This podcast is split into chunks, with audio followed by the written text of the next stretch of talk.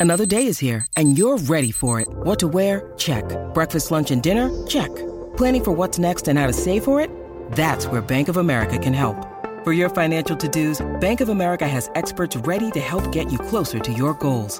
Get started at one of our local financial centers or 24-7 in our mobile banking app.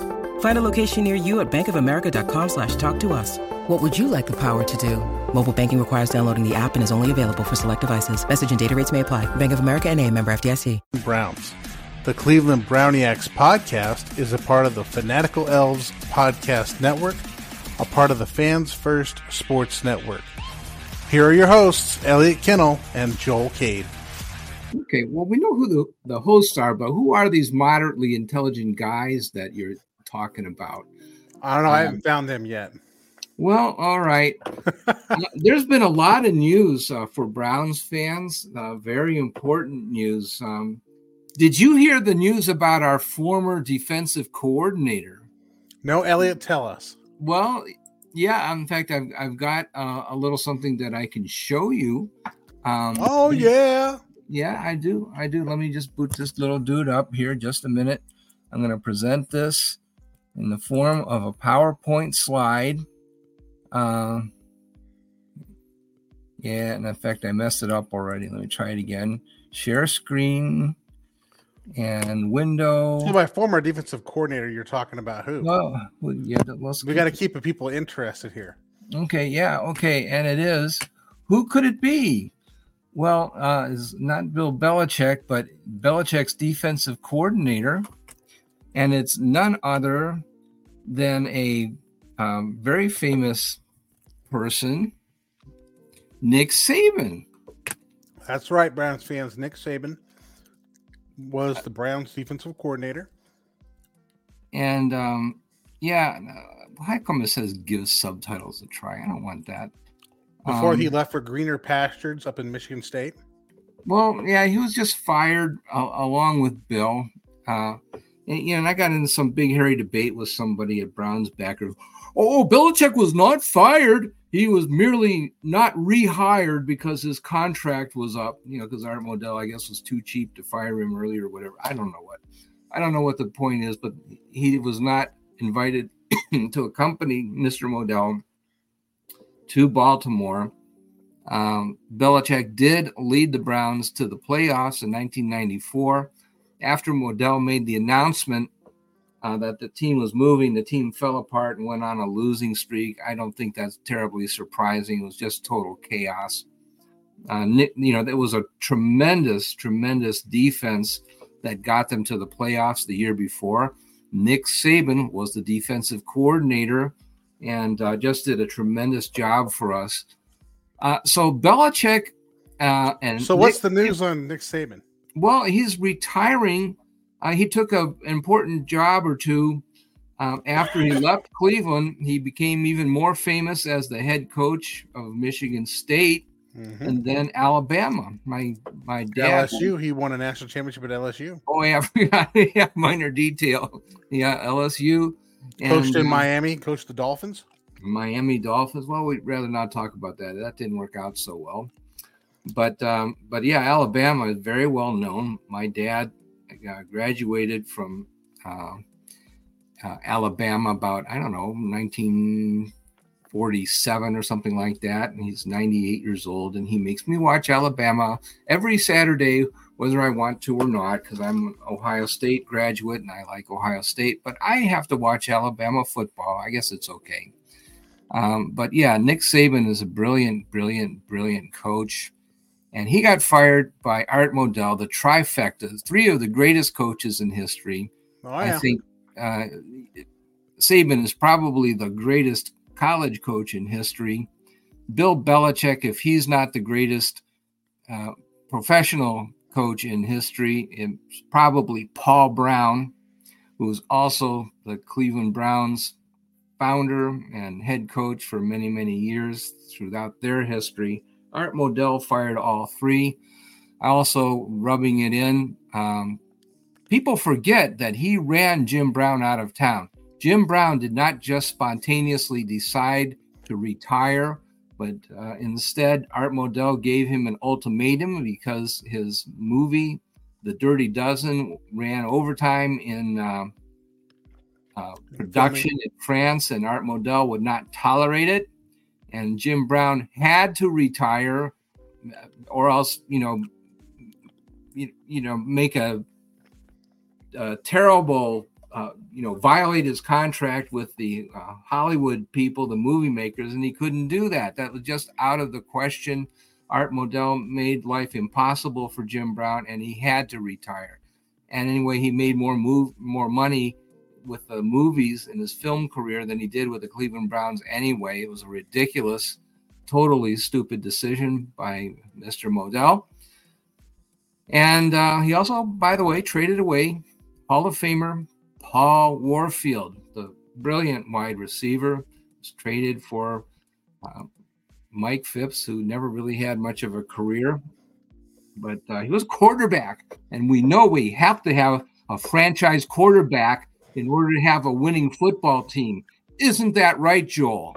Yes. Isn't that right? Yes. Got to yes. have that franchise quarterback. It's worth it to trade Hall of Famer Paul Warfield.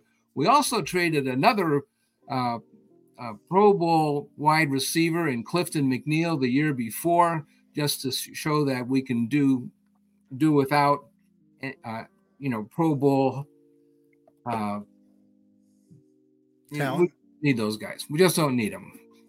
Trade them for quarterbacks. That's how we got Bill Nelsen. I guess that was probably a fair deal because Bill Nelsen was a pretty good quarterback. But we traded twice in a row for uh, all pro uh, wide receivers for quarterbacks. Ugh. But yeah, many people still want Art Modell to go to the Hall of Fame. Now let's give him some credit. He did start Monday Night Football. He was one of the major instigators for football on Monday nights and made a lot of money for the NFL. And they're very grateful to him for that, rightly so. But he was the worst owner slash general managers in NFL history. And you can't look at his record without uh, realizing that. And then to top it off, he's the guy that removed the Cleveland Browns from Cleveland and move them to Baltimore. That's really just unforgivable. So I'm still mad about that. I'm, you know, I was. I think everyone who oh. remembers that is still mad about that. Yeah, well, you know, I remember, you know, firing Paul Brown in 1963, and I never forgave him for that. He also fired Mart, Marty Schottenheimer because he couldn't win the playoffs with his fourth string quarterback.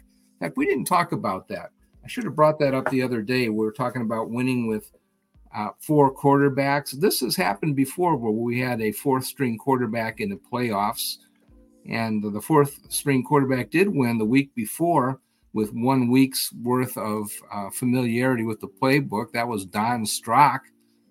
And uh, that could not be forgiven by Mr. Modell. That's another dumbass move. Pardon my French. But uh, this there is a precedent for that. I forgot to mention that. I did a I did a little bit of uh, retrospective on quarterbacks that you know or Browns teams that had multiple quarterbacks, but I forgot about that. Uh, that was the year that uh, Bernie Kosar went down, uh, Mike Pagel went down, Gary Danielson went down, and they hired Don Strock off the street. He was a Miami Dolphins backup for many years, and he came in with one week of familiarity with the playbook, learned 10 plays, went up against the Houston Oilers and beat them. And then they faced the Oilers the next week in the playoffs. And the Oilers were, well, they were able to figure out which 10 plays he knew, and they were able to prepare much better. And so that was that. Yeah. So, okay. what else you got about uh, defensive coordinator Saban? You know, I think Nick Saban. It doesn't surprise me he's retiring when he's seventy-two. Um, to his style is not really um, conducive to the college game as it's become with the NILs. I mean, mm. Nick Saban's always been a, a coach, kind of like in the Urban Meyer mold, where Urban Meyer's probably more in the Nick Nick Saban mold, where like rule with an iron fist and everything's going to be done my way and if it doesn't done my way then you can just go somewhere else well now college players have a chance to go somewhere else and i'm not sure the the kind of iron fisted program that he runs at alabama is going to work now that as soon as somebody doesn't get to start their first year, mm-hmm. or you mm-hmm. ask them to work hard, or you ask them to pay their dues, and they're like, "Why should I pay my dues when I can go to another program and get paid two million dollars?" Yeah, he may just not want to adapt to this new style of game. I mean, yeah. he's seventy-two. Why should he? He's richer than rich. And, yeah. Well, and he has nothing left to prove. He can make ten million dollars a year as a commentator, certainly. Of those Aflac commercials, man. There you go. Those are wonderful commercials, by the way. I really like those. Get on those Aflac commercials. Just, just as an artistic point of view, those are really well done commercials. They're kind of transitioned to Deion in those commercials. It's like he's kind of hanging that up, and Deion's going to start taking over. Yeah, no, it, yeah, no, exactly. It's it's a Prime very well, well done thing, and it was particularly timely because some of the um, how shall I say, some of the uh, harsher sports writers were giving Deion Sanders a hard time, and it was a good opportunity for Aflac and for uh, Coach Saban to show the proper way to interact with, you know, between a a um, Southern white coach and an African American coach, and they were able to address each other politely and uh, I think it worked out very well. It was a very, very well done, socially responsible. That's the word I was looking for, the operative phrase I was looking for. It was well done. Liked it. All right, Elliot, we're coming up on the break here.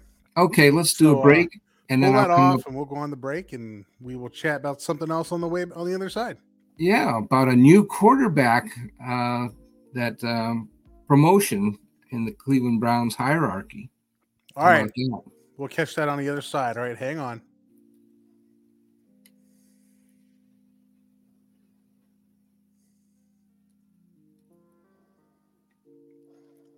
All right, we're back. Elliot, I think you were alluding to the idea that the Cleveland Browns have decided. Now, tell you, I've been under weather under the weather today, so that's why I'm not talking much today. But um, from what I can see on the X, on the Twitter, the Browns have decided to promote Jeff Driskel over PJ Walker as the number two quarterback. Well, yeah, that's absolutely true. Let's acknowledge. God um, help us all. Yeah, let's acknowledge the dogs, the Cleveland Browns podcast, for posting this on X. And by the way, I forgot to acknowledge the previous t- tweet from uh, at Coach J Evans 12 about uh, uh, Coach uh, Belichick and Coach Nick Saban. But anyway, yeah, we always always important to acknowledge our sources. But um, this uh, decision seems very strange you know, my gosh, you know, because the Browns really played terrible with, uh, you know, they didn't have their starting backups against Cincinnati. They played their backup backups and they really got kind of killed. Um, they lost, uh, I think it was 31 to 14, wasn't it? And uh, they had Jeff mm-hmm. as the, the starting backup quarterback, or was it the backup starting quarterback? But anyway, he played instead of PJ Walker, and a lot of fans were upset about that because we really liked PJ Walker. He came in against Indianapolis, did a pretty good job.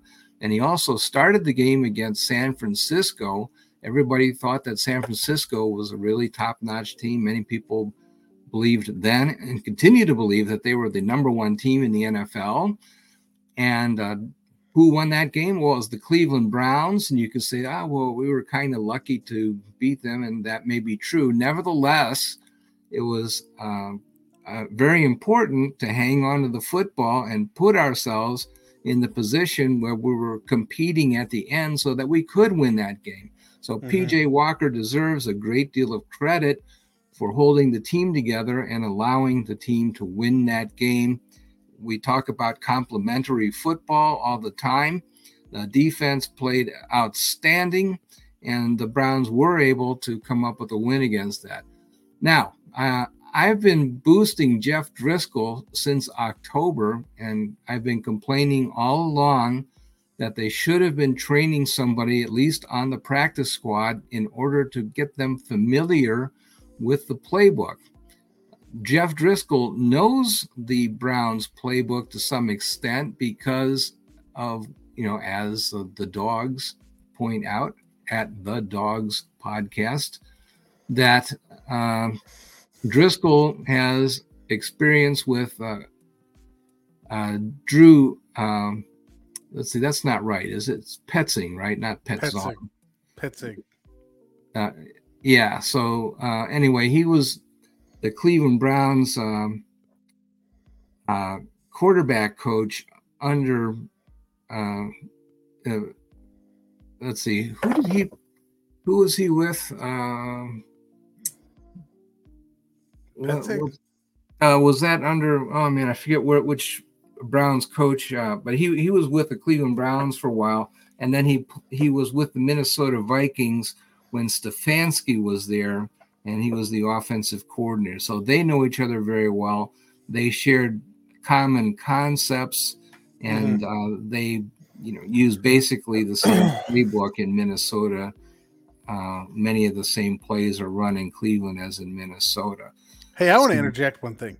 Hmm. I'm I'm I'm here looking at X right, and and McNeil has this tweet out, and it shows Bill Belichick and and Nick Saban together in these orange sweatshirts with Browns yeah. like in in cursive with the line underneath it says football. I want one of these.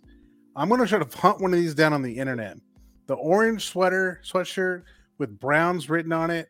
I'm gonna try to find one of these and buy it. Okay. These sharp. These, yeah, sharp, man. I'd like to see you in it, man. Yeah, model it for us, and maybe I'll, maybe I'll buy can, it and try to model it. Yeah, maybe we can have a giveaway or something. Better yet, sell them. We need the money for sure. Um, but yeah, the other thing I wanted to point out, you know, although PJ Walker has done a really good job for the Cleveland Browns, trivia question number one: Who has more TD passes for the Cleveland Browns this season? Is it Driskel or is it PJ? Can you answer that question for us, Joel? Uh, Driskel's got two. So I'm thinking with PJ, the Browns ran the ball a lot. I don't know. That's going to be a toss up. Well, it's Driskel. He threw two in the second half. You know, his first half was pretty bad against Cincinnati, but he started to find a range a little bit through two touchdown passes. PJ only has one for the entire season and he has five interceptions. Yeah, he's not played well. That's not good. So even though we like PJ, we think that he's a good leader and we think that he can run the offense uh, and you, you know function when the running game is working well. We're not sure that the running game is going to work well just because remember that on the offensive line, we're playing like third and fourth string at the offensive tackle positions. And we remind ourselves that those positions are very critical to having a good running game. It's not just a matter of having good running backs, you need to have the meat and potatoes on that offensive line. We still you know, we also had problems with injuries at that crucial left guard position. You know something about playing left guard, don't you? Yes, and uh, in, a, in, an outside zone con uh, offense like the Browns run, they need excellent guards to make that work. And the and, Browns have excellent guards that can make that offense work because you have to block the three technique. It's usually lined up on the outside of the guard where the three technique is you have to have a guard that can reach out and block that person. And Bitonio and Teller can do it. So if you don't have those mm-hmm. guys in the game, the Browns off run game becomes pedestrian at best. Well, Teller is, uh, as far as we know, pretty healthy. He's been able to stay intact, but uh, Bitonio has struggled to maintain his normal Pro Bowl form uh, late in the season. In fact, I was hoping that he would not play this last game against Cincinnati, but he did play.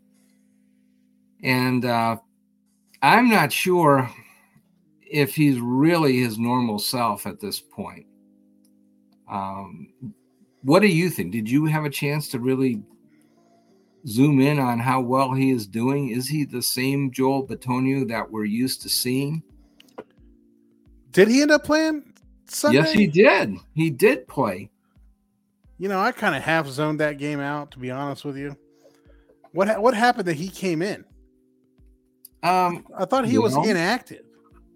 No, no, no, unless I'm hallucinating. Let me go back to uh, NFL.com and verify how many snaps he played. Um, but I, yeah, I believe that the uh, the entire starting um, offensive line was represented, uh, and that only the really the you know the big boys, uh, quarterback and Myles Garrett were the only ones that really sat out. Oh, and then uh, Amari. No, you're Cooper. right. He was not inactive. Greg Newsom, Thornhill, Cooper, Goodwin, Hopkins, Ford Jr. Yeah, guys who were really Garrett actually were inactive. Yeah. Huh. But well, I didn't. I didn't. I um, didn't notice he played at all, man. I was just kind of. Yeah, I don't believe I he zoned out on that, man. I was just watching Driskel just throw the ball all over the place and like, just like, oh my god, this is like a preseason game. Like, this is terrible. You know. Well, yeah, I continue to believe that Driskel is a talent. Uh, he's a guy that. Well, he just hasn't had a chance to play in the offense, right? he yeah. hasn't had a chance to really play with anybody, and plus he's playing with a lot of backups, so he's being pressured a lot. And you know the receivers out there aren't doing, you know, yeah, he, they're he, they're not the top end receivers. I want to switch gears for a second because I want to call out the stupidity of the week. But I got to stop talking here. My throat's starting to feel it. But I want to call out the stupidity of the week. The Detroit Lions go out there with nothing to gain, as far as I can tell, and start all their starters. And then their tight end Laporta hurts his knee. And I don't even think he's available for this week. I think Matt Laporta is hurt, and you went out there and hurt your star tight end. I know this isn't a lion show, but I mean, come on. You can't sit there. Is it Matt Laporta? No, Matt Laporta was the baseball player. Um, man, what was the guy's name from Detroit? Um, yeah, I don't really follow Detroit well enough. I can't help you. I just thought it was the dumbest thing I've seen. Is you go out there and start all your starters and try to go out there and aggressively win a game that has no meaningful impact on your season, and you go out there, Sam Laporta, and you go out there and get your like tight end hurt. He didn't practice. He has an outside shot to play in the playoff game got hurt in a meaningless game. That is why you sit your starters. That's why I was saying all last week that the offense's number one job this week, all those backups playing, their number one job was to not get hurt. That was their job. Yeah. Don't get hurt. You know, because then you got to put in your starters, then they could get hurt. Like Cedric Tillman now is in, in concussion protocol. We're probably not going to have him for the week.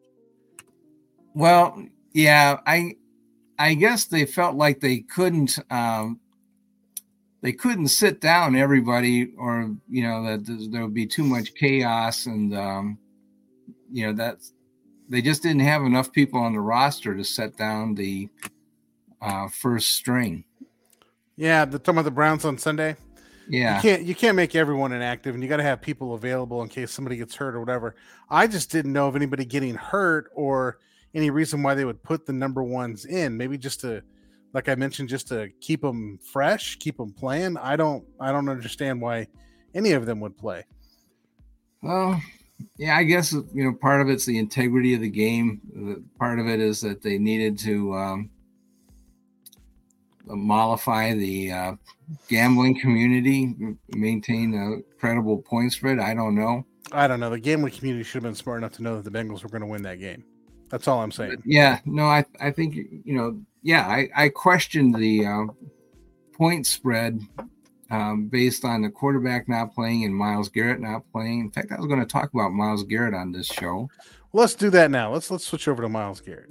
Okay, yeah, I wanted to talk about Myles Garrett. I went through and looked at every game that Myles Garrett played and didn't play to understand what the point spread uh, was or was not. And why is that important? What's that? What are we comparing this? Well, to? because you know, there's an ongoing debate in the handicapping community about how valuable a defensive end is. And there was a blurb that passed around the Twitter community uh, this past week. And in fact, it's been out for quite some time uh, in various forms about how valuable TJ Watt is. And I don't want to get into a debate about who's better, Myles Garrett and TJ Watt. But the point is, is that when TJ Watt is not playing, the Steelers defense doesn't play for, you know, what, um, and that the point spread difference is something on the order of 5.5, 5.5 uh, points per game. So it's not a trivial thing. But, you know, the conventional wisdom is that defensive players uh, don't actually contribute that much to the point spread. So if you have a star defensive player that is maybe worth 1.2 points or maybe three points on the outside, but my belief is that these players actually do make a big difference, and that if you have a star that's out, that it could be, you know, something in the order of uh, a quarterback. You know, like a quarterback typically is like four points when you go to a mm-hmm. decent backup, and maybe the largest point spread difference was one year when Peyton Manning went out and uh, Curtis Painter went in his place, they thought that that was about a nine point differential between those two individuals. So it depends on how good your guy is and how good your backup is. And the largest ever was, uh, you know, the number one quarterback and then a backup that maybe they thought was not so super effective. Mm-hmm. Um, but, you know, maybe uh, in today's um, top echelon of quarterbacks, the thought is that the very star quarterbacks are maybe worth about six points if they get injured, something like that. And then defensive players are, you know, maybe worth three. I think they're probably worth five or six. And so I think that the number for TJ Watt of 5.5 is uh, relatively believable. I don't think it's, you know, uh, a uh, like a happy coincidence. You know how people like to find you know clever statistics and pretend that they're important and they really aren't. You know what I mean? Mm-hmm. Yeah. Or like they twist statistics in order to make a point. I think that's kind of real. I think that the Steelers really are about five and a half points worse if they don't have um, TJ Watt in the lineup. All right, so I tell think, us about Myles Garrett. What's going okay, on? Okay, so let's talk about Myles Garrett. I did the same thing for Myles Garrett that all these Steeler fans did uh, for TJ. I looked up all of his games, Myles Garrett's games or seasons, I should say, and when he didn't play, what did the Browns do? And when he did play, what did he do? And I also, by the way, I looked up the Browns' uh, complementary points. You know what happened on offense as well mm-hmm. because I do believe in complementary footballs. When you generate a strip sack, for example, you're not just taking away points from the uh, opposing offense, you're also giving your own team a better chance to score. Doesn't that seem believable? Yes. So Myles Garrett is contributing to the Browns offense by giving them the ball.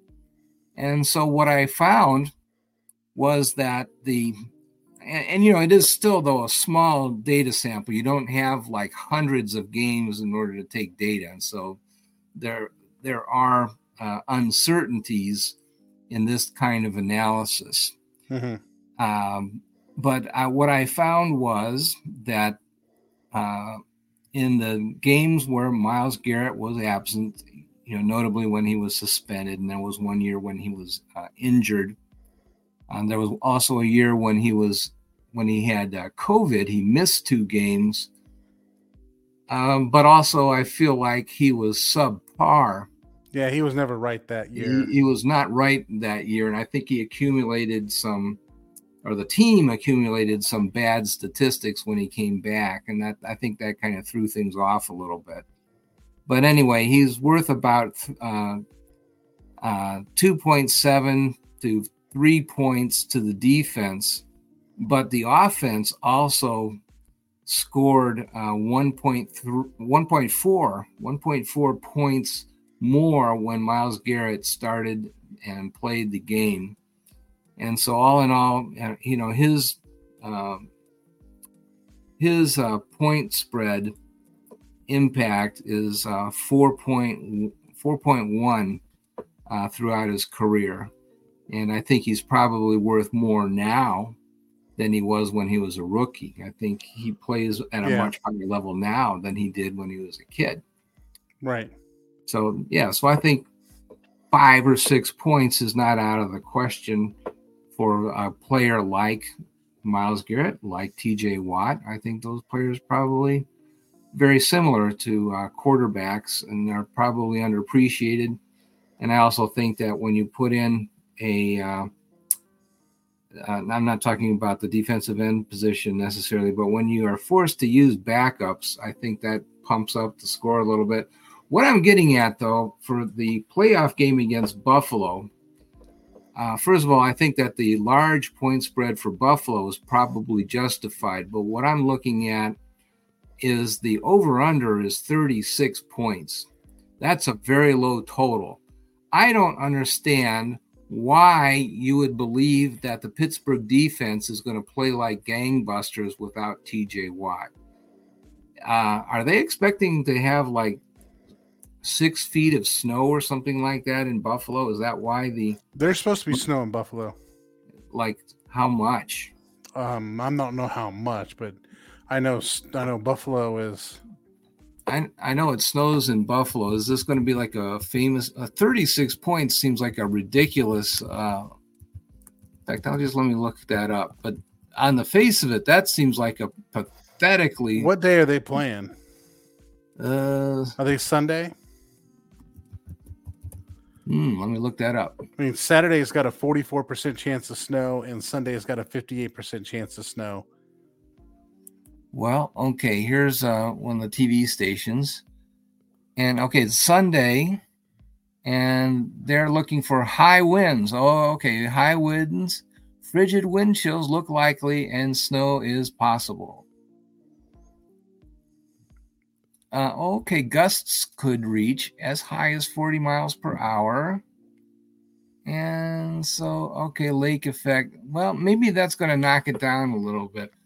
But even so, uh, you know, the, Josh Allen can still run the ball. So maybe that's what they're thinking is that the bad weather is going to hold the the uh, score. I'm gonna have to think about that. But I don't anticipate the Steelers having the normal Steelers defense without T.J. Watt. I don't know that I care what the uh, uh, you, you, know the yeah, situation. They're, they're not going to get the same pressure Watt, on the quarterback.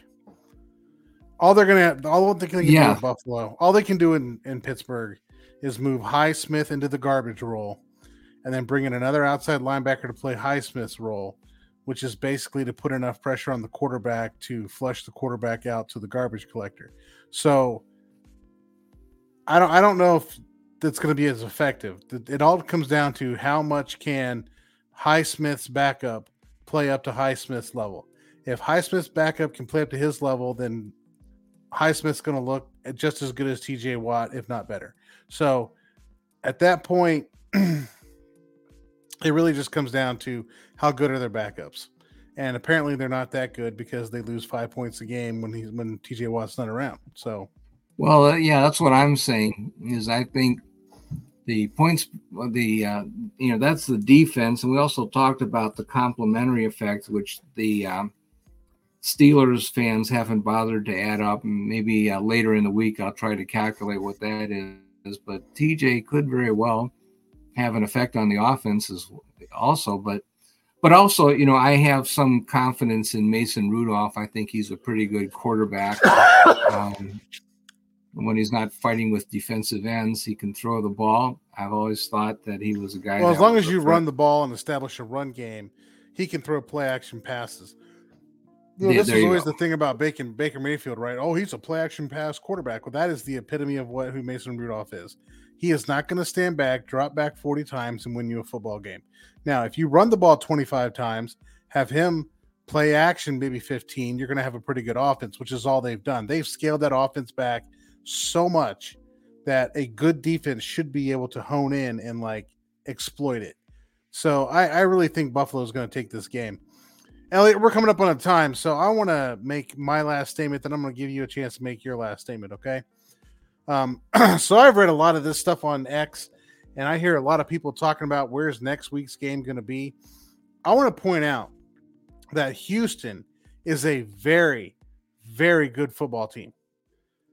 You cannot look past Houston.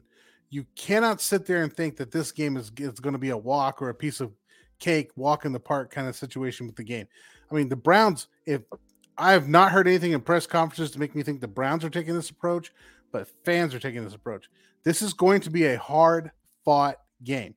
This is not going to be a we're going to beat them 36 to nothing football game. They are a different team than the team we played last time.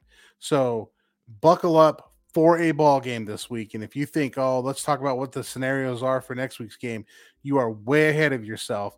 And let's hope the Browns as an organization are not that ahead of themselves. I'm confident they're not, but you cannot do that and be successful. You have to beat the opponent you're playing this week. All right, Elliot, I'm going to give you a last dibs here. What you got? Yeah, let me say this. I totally agree with you, first of all. And I'll also say this, which will generate some hate mail for me, I'm sure. But CJ Stroud is the best quarterback on the field, or will be the best quarterback on the field on Sunday. Uh, we are playing on Sunday, aren't we? Playing Saturday at 4:30. Saturday. Oh, Saturday. Sorry about that. But yep. yeah, he is really a tremendous quarterback. You know, those Ohio State quarterbacks, man. Um, and and uh, he's a tremendous talent. Now, I think the Browns do have an advantage because they have more playoff experience, and uh, you know that that sort of thing does um, matter. Um, mm-hmm. But the Browns are the most injured team in the NFL. Uh, the Browns do have an advantage because they're built to uh, win playoff football in cold weather but that's not what we're playing. Um, we're playing a Southern team on their field. So, um, I yeah, I I I think there's a lot of factors that actually favor Houston. The experience factor is the one thing that the Browns have in their favor, and I think that you know if it comes down to the fourth quarter in the you know last two minutes, which it probably will most the Browns will have an advantage and be able to, you know, hopefully put the pigskin in the end zone when they need to. But uh, yeah, I um, Houston is going to have a shot at this, and will mm-hmm. probably. Um, right, it's going to be a ball game. You can't walk in there thinking yeah, this is a done deal. It's going to be a ball game. All right, buddy, we're out, guys. Follow us on Twitter, on X, on the X, whatever the heck they call this thing, and uh, you know, follow us and tag along. Thanks. Thank you for listening to the Cleveland Browniacs. Please like and follow us on Spotify and give us a five star rating on Apple Podcasts. Go Browns!